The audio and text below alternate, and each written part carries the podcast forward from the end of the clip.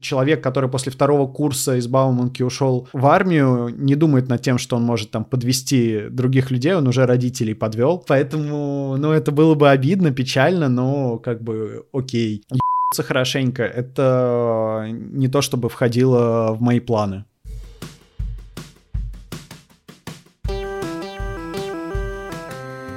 Привет, меня зовут Кристина Вазовская, и это «Провал».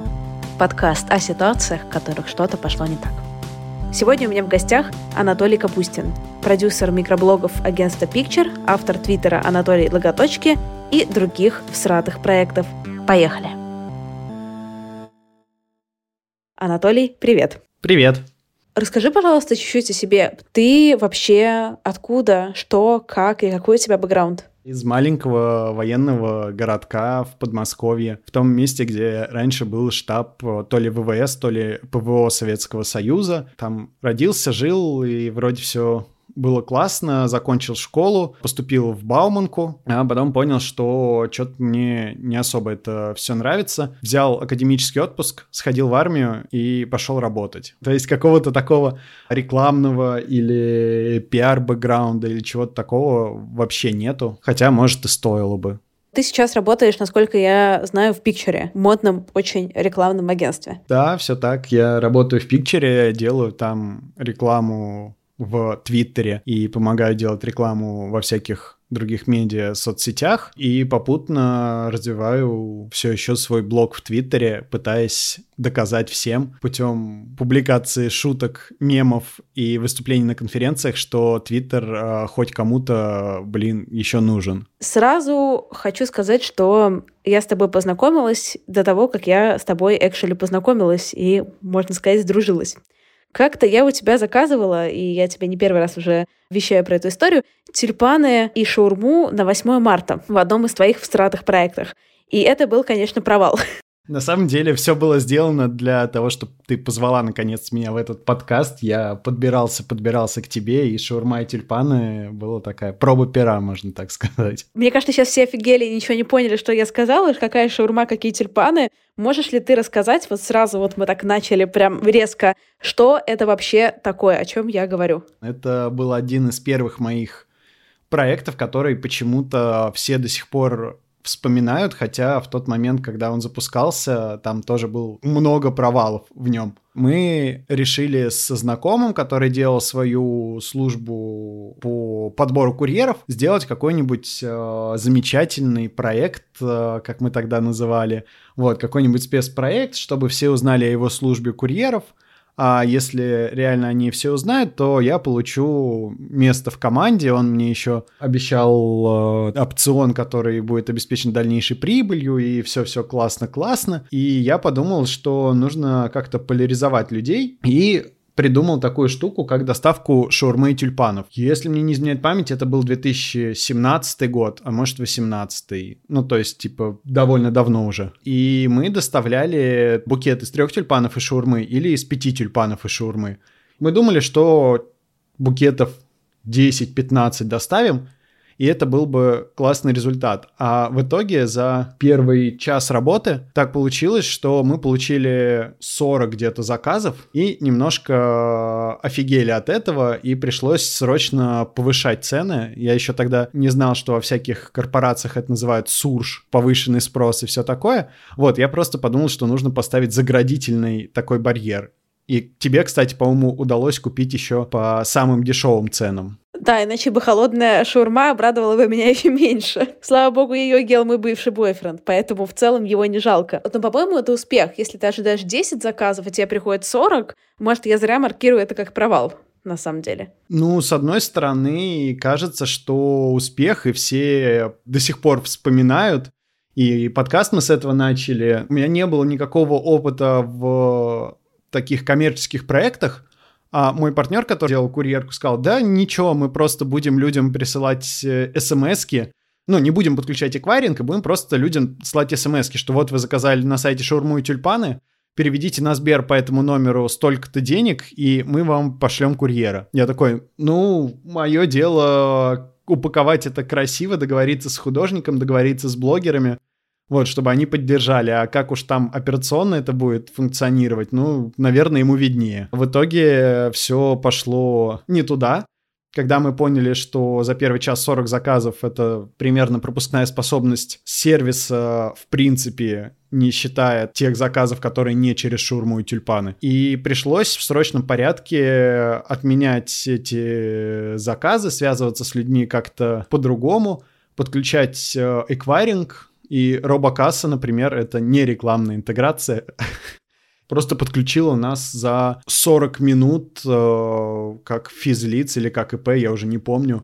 Вот, за 40 минут к своему эквайрингу, и мы смогли вставить его на сайт, на Тильду, на нашу. Сам проект был сделан примерно с 5 марта по 7 марта, то есть за 2 ночи. И не было никаких идей, как можно для блогеров сделать промо-коды, чтобы это было красиво. И в итоге я просто на Тильде сделал копию основного сайта, назвал ее там shawarma/secret link и просто давал блогерам и всем, кому нужно было дать скидку, ссылку на этот сайт, и там просто были цены со скидкой 200-300 рублей.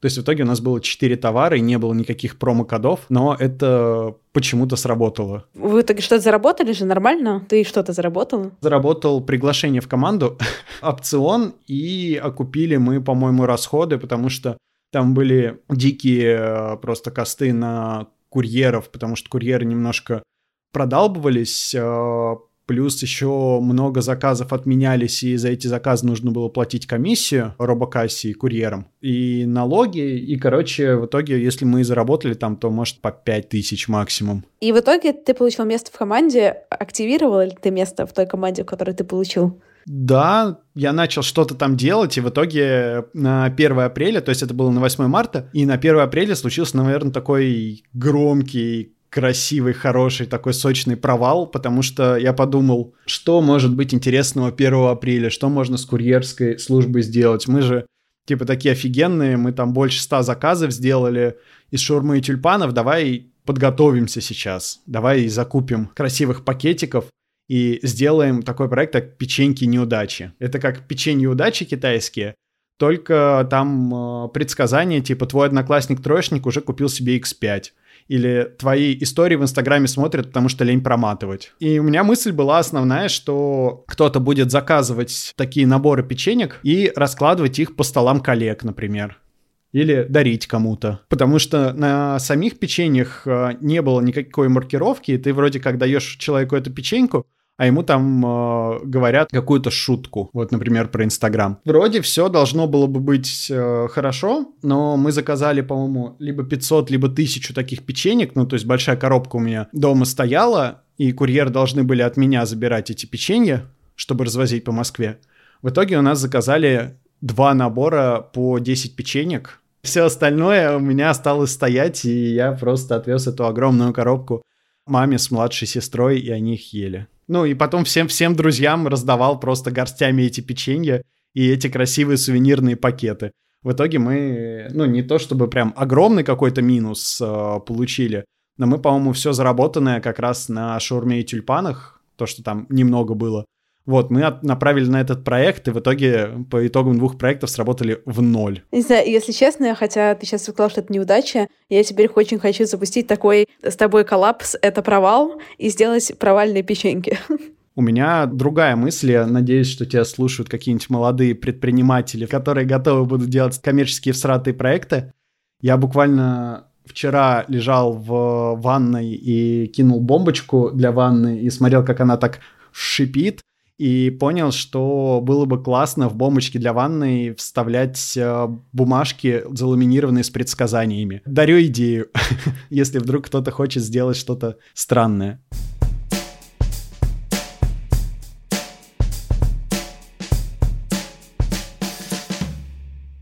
Ты сказала, что в целом это были веселые проекты. И я согласна, что это было весело, хотя шаурма была холодная и приехала на 2 дня позже. Я тебе писала в Фейсбуке, ругалась.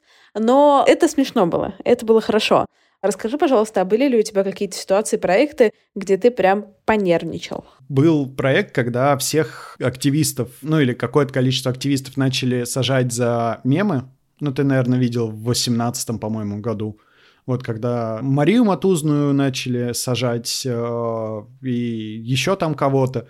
И я решил собрать эти текстовые описания этих мемов в отдельный твиттер и просто в текстовом виде собрать мемы, за которые людей могли посадить. И вроде как все пошло хорошо. Я быстро там набрал, по-моему, 10 тысяч читателей. Сейчас на этом твиттере 15 тысяч читателей, он заброшенный.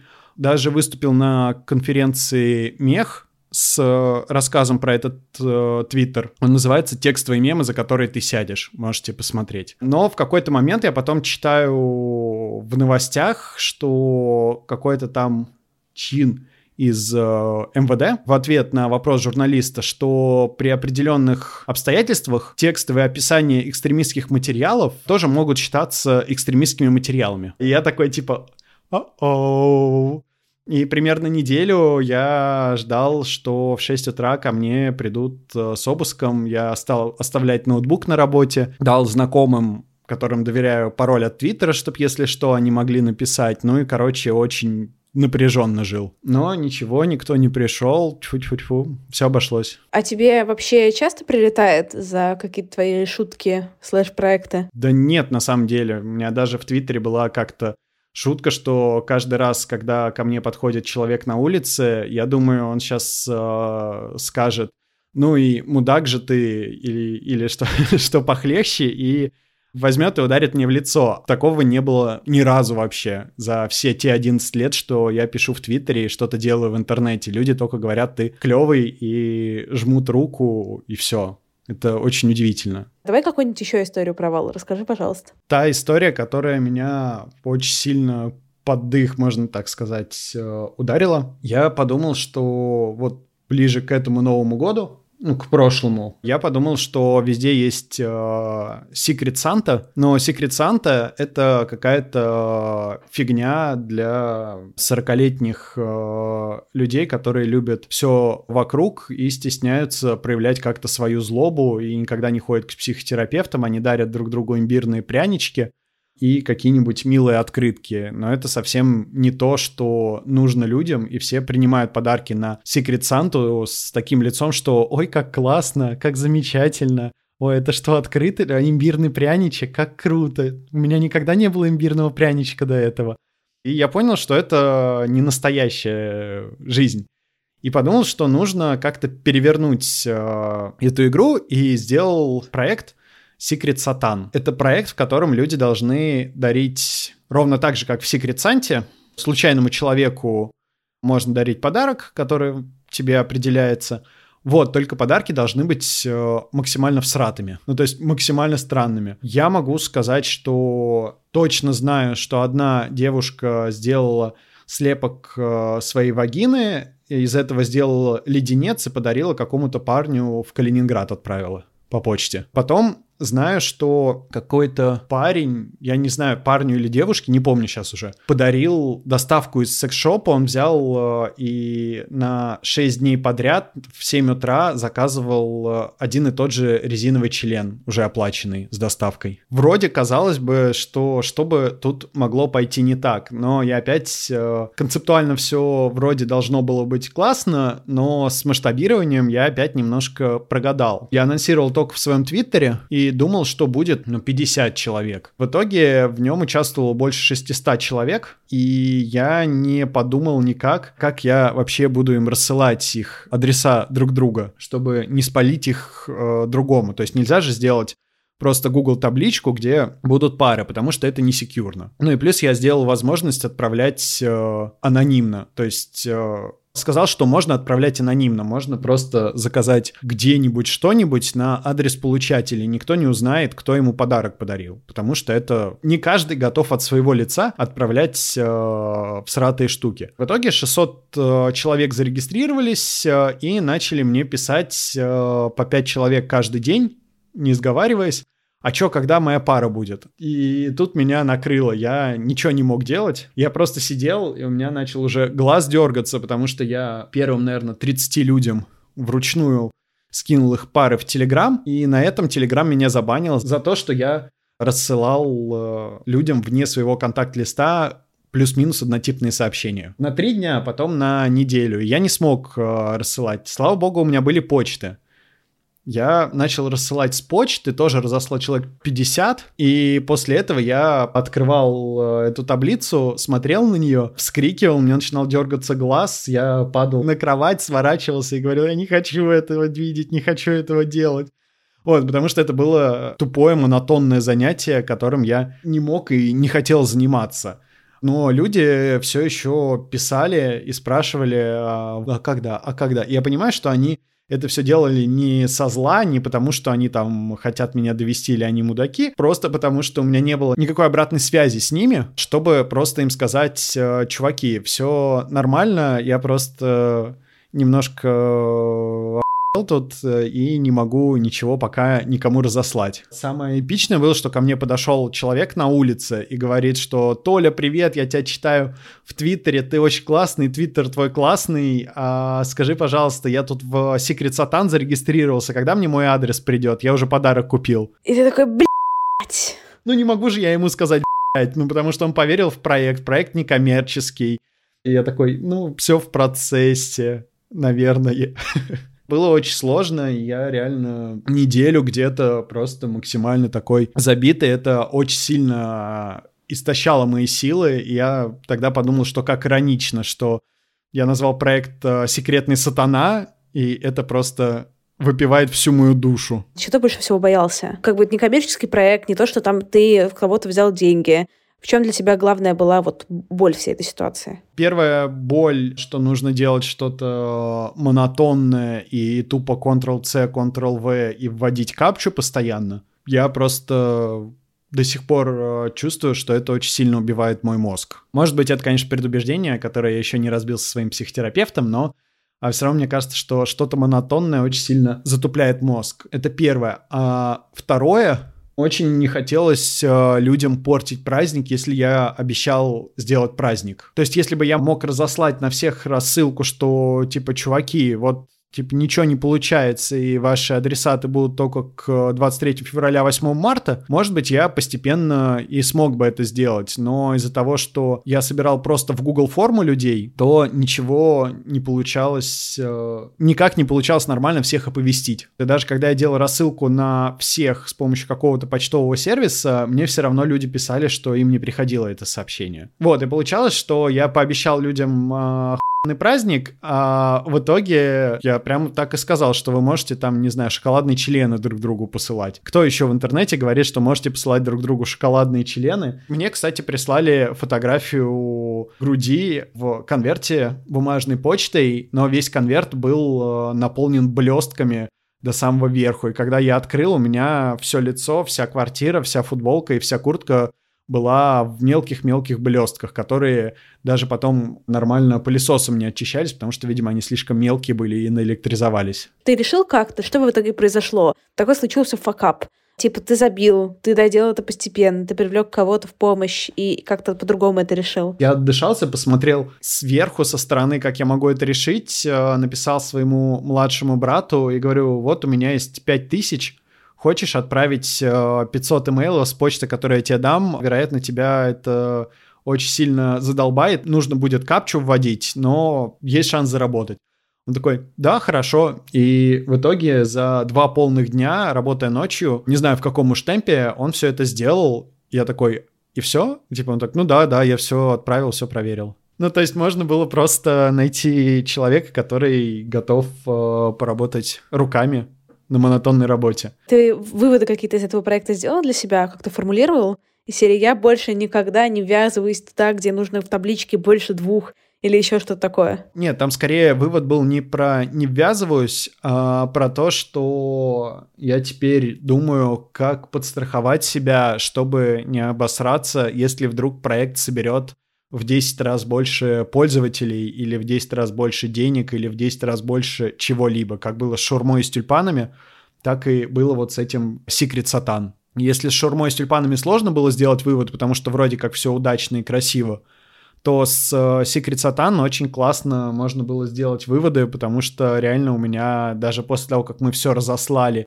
и после того, как люди начали в Твиттере хвастаться своими подарками, у меня все равно продолжил иногда дергаться глаз. То есть я физический урон от секретного сатаны понес. Какой самый страшный был бы сценарий для тебя вообще вот в этой всей Secret Satan, допустим, если бы ты не нашел бы подногу за 5000 рублей? Да, самый страшный сценарий был бы, ну, грубо говоря, ебаться. Ну, то есть просто оставить это своей какой-то зацикленной идеей в голове и пытаться делать одни и те же действия, надеясь на другой результат. Ну, то есть это скорее не про каких-то людей наружу. Ну, человек, который после второго курса из Бауманки ушел в армию, не думает над тем, что он может там подвести других людей, он уже родителей подвел. Поэтому, ну, это было бы обидно, печально, но как бы окей. Ебаться хорошенько, это не то, чтобы входило в мои планы.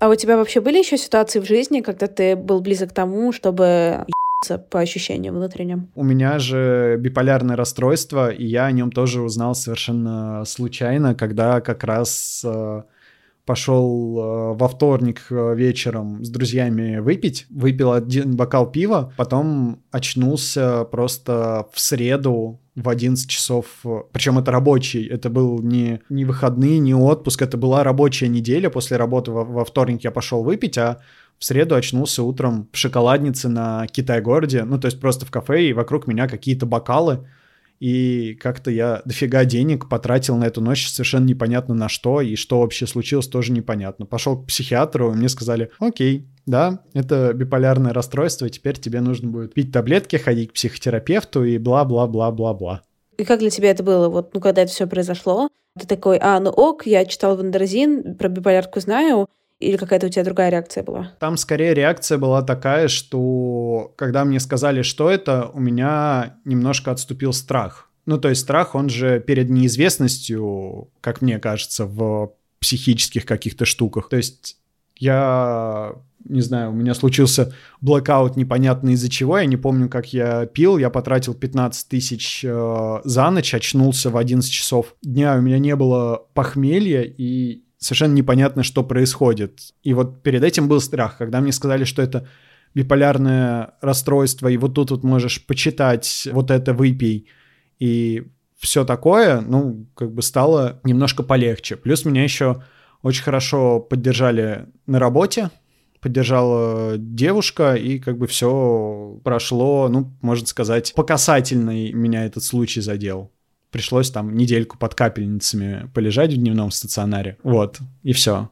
И когда это с тобой случилось, эта ситуация? Это случилось 2 года назад, по-моему. До этого были ли случаи, когда ты подозревал или как-то видел какие-то звоночки, что что-то не так идет? Чего-то такого, как мне кажется, не было. Потом мы там раскапывали с психотерапевтом, с психиатром, что что-то гипоманиакальное было, и, может быть, из-за этого я пошел в армию.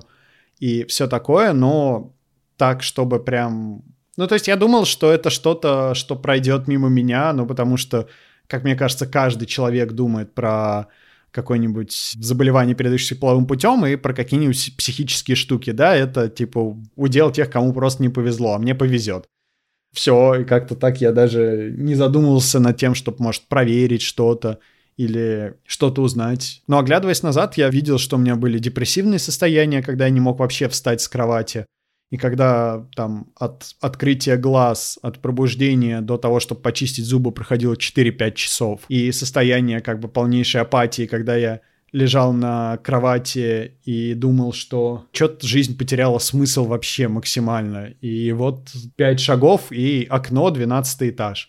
А потом я думал, что, с другой стороны, как бы прыгать из окна — это тоже бессмысленно. Как бессмысленно жить, так и бессмысленно умирать. Ну и в итоге я просто лежал на кровати, ничего не мог делать, и время просто тянулось в 150 раз длиннее. Но я не понимал, что со мной происходит, но не было какого-то переломного момента, и поэтому я в тот момент не шел к врачу, потому что, ну, вроде как что-то, ну, просто усталость еще сильнее, апатия. Депрессия, но тогда в таких терминах я не рассуждал. Вот, и поэтому что-то было, но я даже не задумывался над этим. Ты уже несколько раз упомянул историю про армию. А вообще расскажи, что это было, ну, типа, из Бауманки в армию? Это, правда, звучит неочевидно, нетипично. Ну, я просто подумал, что... Ну, я поступил на защиту информации и понял, что мне совершенно неинтересна эта тема, но совершенно неинтересна модель высшего образования сейчас. Ну, то есть, когда есть... Условно, в Бауманке у нас были пары по истории, социологии, я понимал, что, это вообще не то, на что я хочу тратить время. В Бауманке, скорее всего, не самая крутая историческая и социологическая школа. И если я захочу что-то выучить, то я буду учить, наверное, как-то по-другому. По специальности было не так много, на первых курсах всего. И я в итоге психанул и пошел в армию. Причем шел в армию, я для себя это оправдывая. Я даже слово классное придумал, как мне кажется. Казалось, и даже до сих пор кажется, я называл это этнографической экспедицией. Посмотреть, как живут другие люди. Длиною в год? Почти в год меня комиссовали из-за того, что я связки в колене порвал в армии. Но да, я посмотрел, как живут другие люди, и иногда даже на каких-нибудь вписках или иронично я рассказываю истории из армии. И все очень сильно удивляются, как, зачем, почему в армии. И я тоже, на самом деле, удивлена, потому что, мне кажется, это очень нетипичное решение, когда у тебя есть возможность туда не идти, туда пойти. Военник, возможность не идти в армию через коррупцию или через врачей, она так или иначе стоит денег, а денег у меня... лишних не было. Понятно, что я мог бы заработать эти деньги, взять кредит, отдать и все такое, но тогда мне казалось, что в эти 20 лет, один год, это не что-то, что меня отбросит на окраину жизни, тем более у меня была романтическая цель посмотреть, как вообще это изнутри. И когда ты туда реально приехал, ты не пожалел? Я могу сказать сейчас, что если бы была возможность простая туда не идти, то я бы никому не советовал туда идти, потому что это тупая трата времени. Пример, мы красили побелкой белый снег весной, потому что в часть приезжал какой-то чувак с большим количеством звезд, а в части не может быть не белый снег. Или, сугробы и подушки. На кроватях должны быть максимально кубической формы. Если ты представляешь, как делаются сугробы, в своем Лондоне, если у вас снег выпадает, просто лопаткой берут и кидают на обочину снег. Но в армии этого недостаточно. Нужно, чтобы сугроб был кубической формы. То есть, чтобы у него... Я даже не знаю, как правильно сказать. Чтобы эта часть, на которую ты смотришь, она была не под углом, она была перпендикулярна земле, а верхняя часть была параллельна земле. И в итоге я видел даже, как солдат закидывали наверх сугроба, чтобы они приминали верхнюю часть, и утрамбовывали, чтобы сугроб был кубическим. Блин, интересно, конечно, такой опыт. Я просто терпеть не могу, когда мне нужно делать какие-то глупые штуки. Меня это прям вымораживает, пиздец. Прекрасно тебя понимаю. То есть, знаешь, как я ненавижу рутинные штуки делать, вроде отправить 600 человек по табличке, я в этом тебя очень хорошо понимаю. Если бы мне кто-то бы сказал утрамбовывать снег, я бы поржала, наверное, первые минут 10. А потом пошла бы утрамбовывать снег, потому что никому твоя личность ебаная не нужна, как было в меме. Вот, и просто будешь утрамбовывать снег или что-то еще. Или, например, в армии есть специальный, то ли это календарная штука, то ли специальный приказ о переходе на летнюю и о переходе на зимнюю форму. И какая бы температура на улице ни была, пока приказа нету, нужно ходить в определенной форме. Я чувствую, приказ часто запаздывает. Очевидно, что сложно. У нас даже коммунальщики в Москве и в других городах не могут поверить, что зимой бывает снег, поэтому этот приказ тоже не всегда актуален.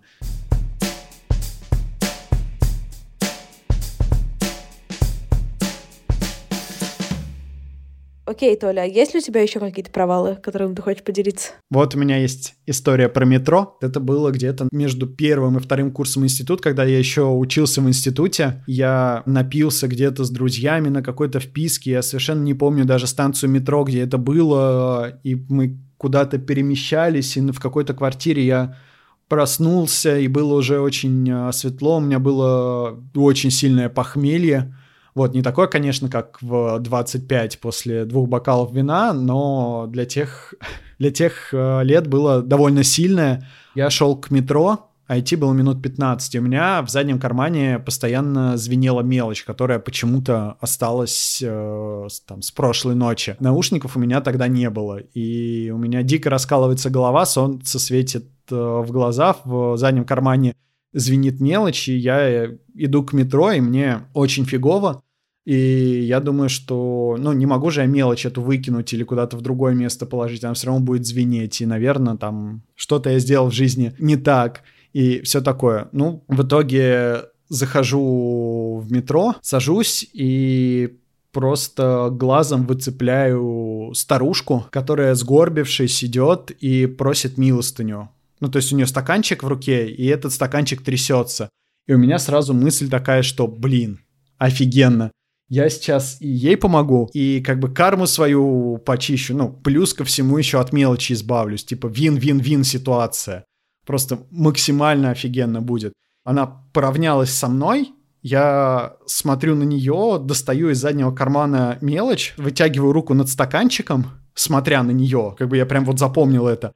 Отпускаю мелочь, и там что-то булькает в этом стаканчике. Ай! И мне так стыдно стало. Тогда я понял, что она просто почему-то с незакрытым стаканчиком кофе шла по вагону метро. А я просто как какой-то просто максимальный мудак. Может быть, она год собирала на этот кофе с собой и почему-то пила из открытого стаканчика, а я как мудак просто взял и пригоршню мелочи кинул ей в стаканчик. Какой стыд. Сори, Толя. Примерно такие же мысли меня каждый раз посещают, когда я это рассказываю, но... я не знаю, что я могу сделать просто, чтобы выкинуть эту мысль из своей головы. Наверное, постоянно ее везде рассказывать. Нет, это очень смешно. Расскажи, пожалуйста, во-первых, как она прореагировала, как ты прореагировал, когда вот это все понял? Я сделал вид, что я ничего не понял. У меня, видимо, в глазах было то, что я все понял, но она, несмотря на меня, она чуть-чуть остановилась и куда-то пошла... И это было очень-очень странно. Толя, представляешь, ты сидишь где-то или идешь, пьешь кофе просто, к тебе подходит какая-то непонятная бабка и куда тебе в стакан мелочь. Я искала тебя 20 лет. Господи, это так смешно. Это так смешно. Это просто огонь. Это, мне кажется, главный такой провал в моей жизни, и все мои мытарства в жизни я искупаю просто то, что я кинул мелочь в стакан этой бабушки.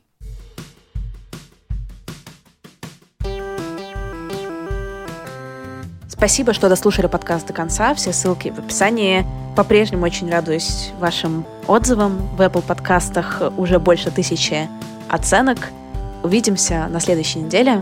Пишите на info@talktalk.me. Всем пока-пока.